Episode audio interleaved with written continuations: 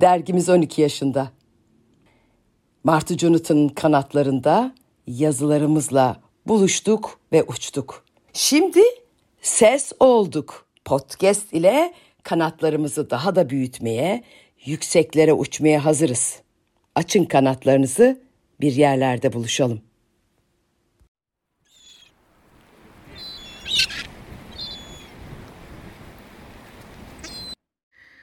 Bir yazar, bir kitap. Yazan Ayşem Kaya. Yazmak, dilin, konuşmanın biçimlerinden biri ve ben de yazar, felsefe öğreticisi Profesör Doktor Nermi Uygur'un 1997 yılında Yapı Kredi yayınlarından tıpkı basımı yapılan Dilin Gücü Denemeler kitabının akıl ve gönül dünyamda bıraktığı hisleri çoğunluk onun cümleleriyle paylaşmak istedim. Yazar Uygur İstanbul'da doğmuş.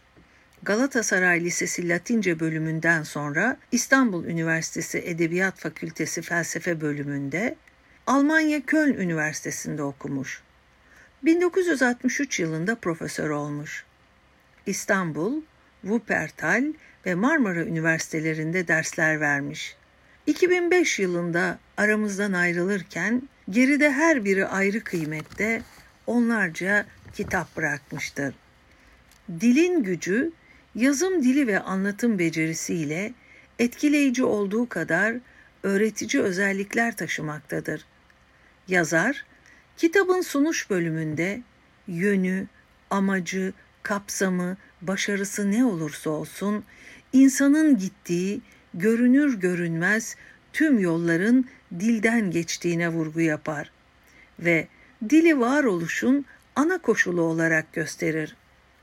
Kitabında dile ait tüm özellikleri kendi içinde 11 ayrı bölümde irdeler ve birbirine bağlar. Dil nedir diye sorar ve bilmiyorum diye devam eder. Ve Augustus'un kimse bana sormuyorsa biliyorum. Birine açıklamaya kalkınca bilmiyorum sözüyle açıklar. Arama serüvenini, cevaplarını anlatır akan sayfalarda. Gurbet dilinden söz eder. Öğrendiği dilin kiracısı olarak gördüğü insanı, öğrendiği dil ile ana dili arasında bağlantı, bağlantısızlık ilişkisini ana dili konuşan birini duyduğu anda duygu halini bir şeyler yetmiyordu. Bir eksiklik vardı dilimde. Bir özlem, tuhaf bir özlem ve gittikçe dal budak salıyordu içimde. Burnumda tütüyordu Türkçe diye açıklar.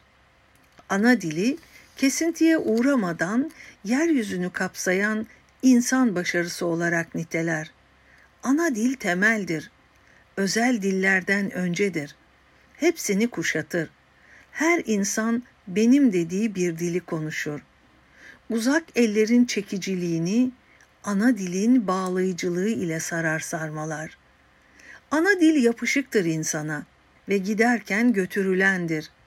İki ana dili olmaz der insanın. Ana dil, içinde kök saldığın, rüyalarını gördüğün dildir. Farklı kültürlerde dile verilen önemden bahisle anlatır Hindistan'ın söz tanrısı Vak'ın tanrıların tanrısı olmasını, gelip geçmeyen ve hep var olan olduğunu, vedaların anası tanrıların kilit taşıdır.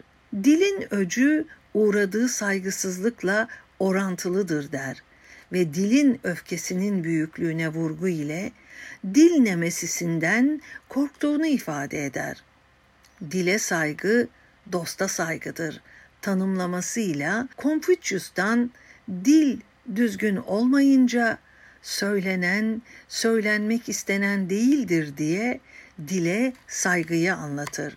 Dilin gücünü söz vermelerde açıklarken yaşamın temel direkleridir söz vermeler. Nasıl var olacağını verdiği sözde belirler insan diye ifade eder. Kim olduğunu, kim olacağını söz vermelerinde seçer diyerek insan karakterine vurgu yapar. Söz vermenin zorluğunu ise zamana meydan okumaktır diye açıklar. Söz veren geleceğe söz geçirmek ister ve sözünü tutan zamanı yenmiş kişidir. Dil ve çeviri bölümünde çeviri bir dile getirmedir.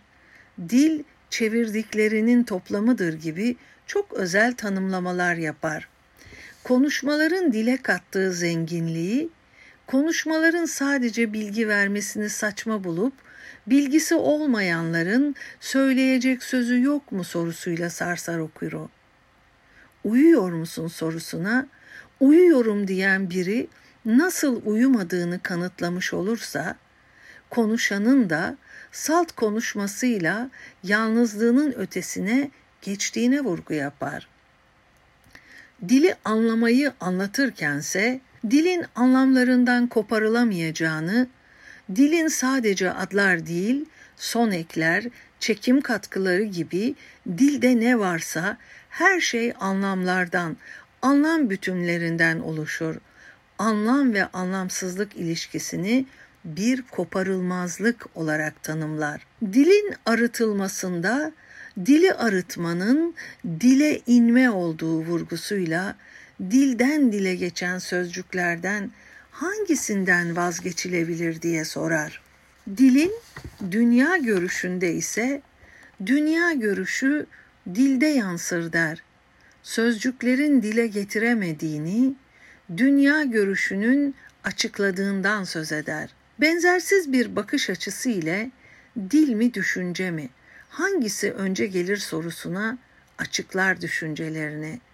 Bir ayrılmazlıktan bahisle dilim düşüncelerimi, düşüncem dilimi yoğuruyor. Düşünürken dilin kılavuzluğundan, sözcüklerin çağrısıyla düşünme iklimine girişini ifade eder. Dilin çizdiği yolda düşüncenin aktığına vurgu yapar. İnsanı hayvandan ayıran dil özelliklerini insan olurken başlığında inceler ve dil tek kişilik değildir. İnsan nesne, insan insan ilişkisini bir arada tutan, her beni görünmez bağlarla sayısız senlere bağlayandır. İnsan olmanın vurgusu Tanrı vergisidir. Susmak başlığında söz ile susmanın birlikteliğini, susmaların anlamı bir bakıma konuşmalardır diye tanımlar. Keyifli okumalar.